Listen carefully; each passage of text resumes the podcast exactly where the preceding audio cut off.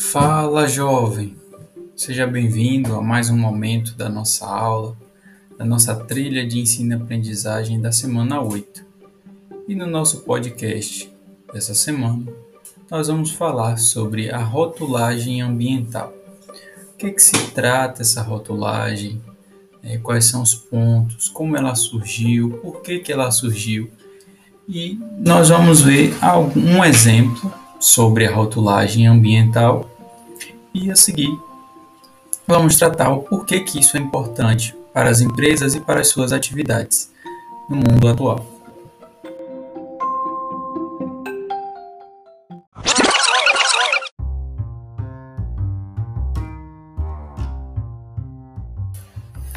Pois bem, como nós já abordamos em nossas aulas anteriores, Agora o poder está na mão dos consumidores. Os consumidores cada vez mais estão exigindo dos das empresas para que suas atividades estejam de acordo com as práticas sustentáveis. E por conta dessa exigência do consumidor, as empresas estão estabelecendo novas relações e buscando novos procedimentos para atender esse novo consumidor.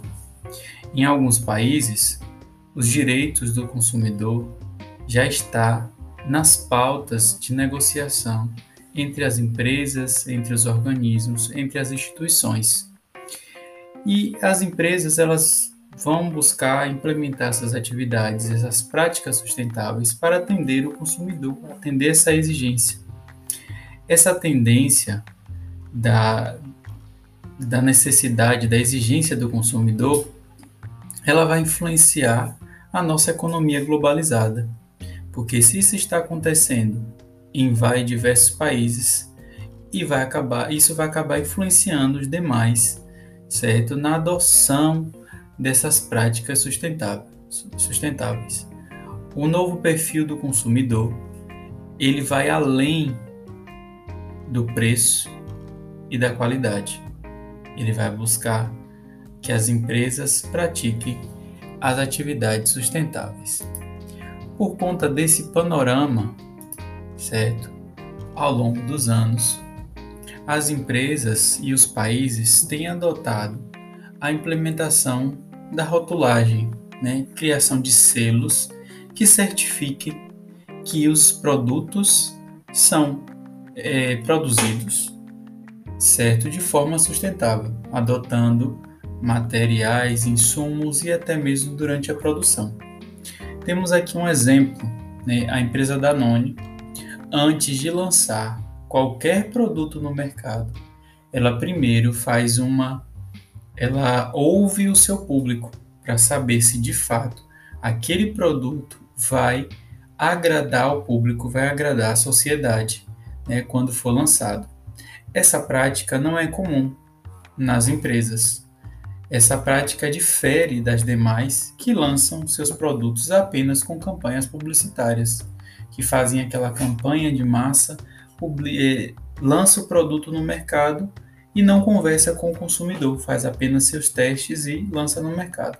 Então essa prática da Danone mostra aí o cuidado que a empresa tem para com a sociedade então, esse novo perfil de consumidor, essas novas exigências, esse exemplo aí, faz, fez, fez com que algumas, algumas instituições governamentais e não governamentais criassem alguns selos. Então, essa é a chamada rotulagem, certo? Nós vamos ver no nosso momento de screencast alguns rótulos que foram criados por países né, e foram replicados em outros então, isso auxiliou para as práticas ambientais, para atender essa exigência do consumidor, certo?